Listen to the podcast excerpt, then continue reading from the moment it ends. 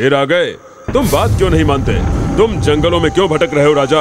घर लौट जाओ और आराम की ज़िंदगी बिताओ सुन लिया ना? मैं तब तक नहीं जाऊँगा जब तक मेरा काम नहीं पूरा हो जाता। और तुम मेरे साथ चलोगे वरना अच्छा ठीक है ठीक है। चलता हूँ मैं। लेकिन मेरी शर्त याद है ना? तुम्हें मेरी एक कहानी सुननी पड़ेगी पूरी यात्रा के दौरान।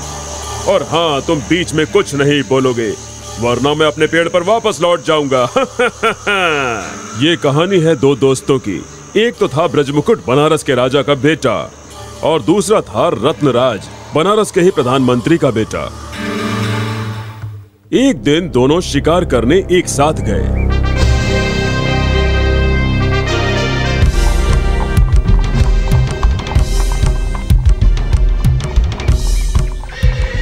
माफ़ करना आने में देर हो गई। इसमें नया क्या है? मैं जानता था तुम देर करोगे। तुम हर काम में हमेशा मुझसे पीछे रहते ऐसी हो। बात है क्या? तो चलो देखते हैं कौन ज़्यादा तेज है। तुम या मैं?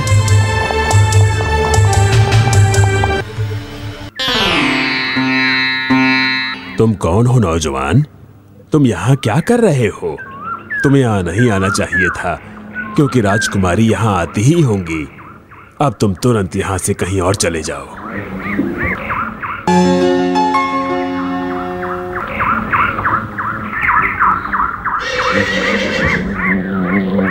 कहाँ चले गए थे? मैं तुम्हें जंगल में ढूंढ रहा था।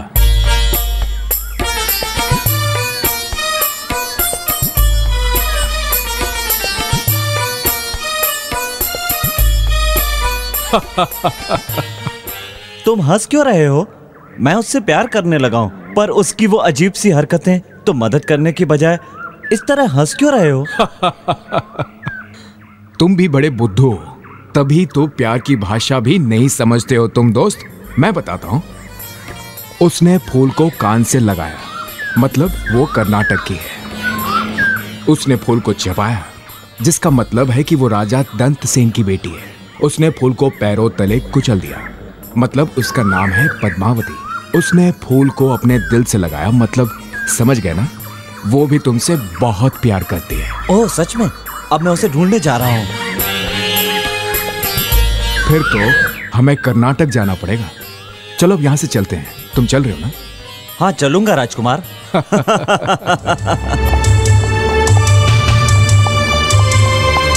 ये देखो ये है कर्नाटक की राजधानी। अब हमें किसी तरह से महल में जाने का रास्ता ढूंढना होगा। तभी काम बनेगा।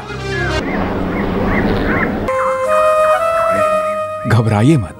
हम आपको घर पहुँचा देंगे। मैंने तुम दोनों को पहले कभी नहीं देखा। क्या शहर में नए नए आए हो?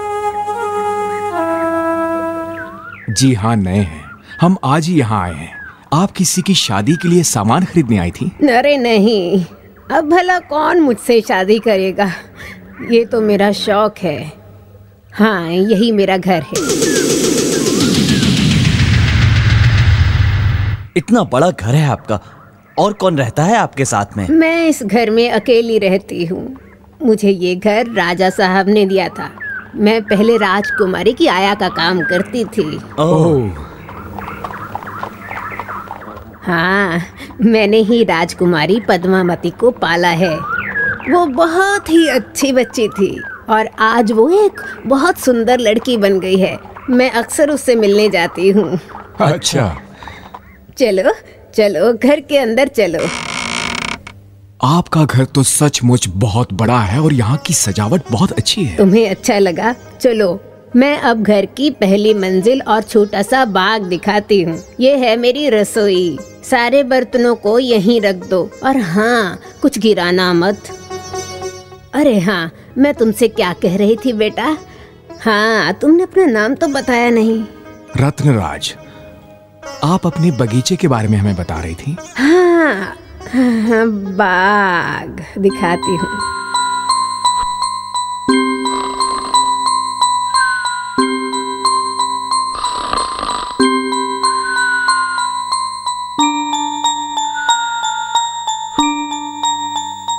सुनो मैं तुम्हारे लिए एक अच्छी खबर लाया हूँ। वो बूढ़ी नानी कल सुबह ही राजकुमारी को हमारा संदेशा दे देगी। क्या? हाँ। राजकुमारी ने संदेशा भेजा है कि तुम उनसे मिलने बाग में पूनम की रात को आ जाना। ये तो बहुत बुरा हुआ। हमने देर कर दी रत्नराज उसकी शादी तय हो चुकी है। अब वो टल भी नहीं सकती है। शायद आज की रात हम आखिरी बार मिलने वाले हैं। चिंता मत करो। जो कहता हूँ वही करो। ये लो। अरे ये क्या है?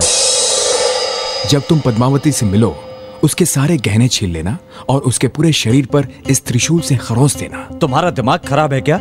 मैं ऐसा नहीं कर सकता। राजकुमारी से शादी करना चाहते हो तो जो मैं कहता हूँ वही करो। ब्रज मुकुट ने वही किया जो उसके दोस्त ने कहा था। अगले दिन रत्नराज वही गहने बेचने शहर में गया। लेकिन वहाँ शाही जेवरातों की पहचान हो गई और राजा के पहरेदारों ने उसे पकड़ लिया। तुम्हें ये शाही जेवरात कहाँ से मिले? अगर तुमने सच बात नहीं बताई तो मैं तुम्हारा सिर कलम करवा दूँगा। मुझे मत मरवाइए महाराज। मैंने चोरी नहीं की है। कल रात एक चुड़ैल मुझे मारने मेरे घर आई थी। मैंने अपने त्रिशूल से उसके ऊपर हमला किया और उसके गहने छीलिए महाराज। आप भी इस चुड़ैल के शरीर पर खरोज के निशान देखकर सच्चाई जान सकते हैं महाराज। राजकुमारी पद्मावती को चुड़ैल मान लिया गया और उसे राज्य से बाहर निकाल दिया गया। वो दुखी मन से जंगल की ओर चली गई। वहाँ ब्रज मुकुट और रत्नराज उसके पास आए। अब तुम बताओ विक्रम, उस बेचारी राजकुमारी की इस दयनीय हालत का जिम्मेदार कौन था? मेरे प्रश्न का उत्तर दो, वरना मैं तुम्हारा सिर टुकड़े टुकड़े कर दूँगा। इसके लिए जिम्मेदार तो सिर्फ़ राजा ही था। उसे सबसे पहले सच्चाई का पता लगाना चाहिए था। रत्नराज ने एक अच्छे दोस्त होने का फ़र्ज़ निभाया। तुमने बिल्कुल सही जवाब दिया विक्रम।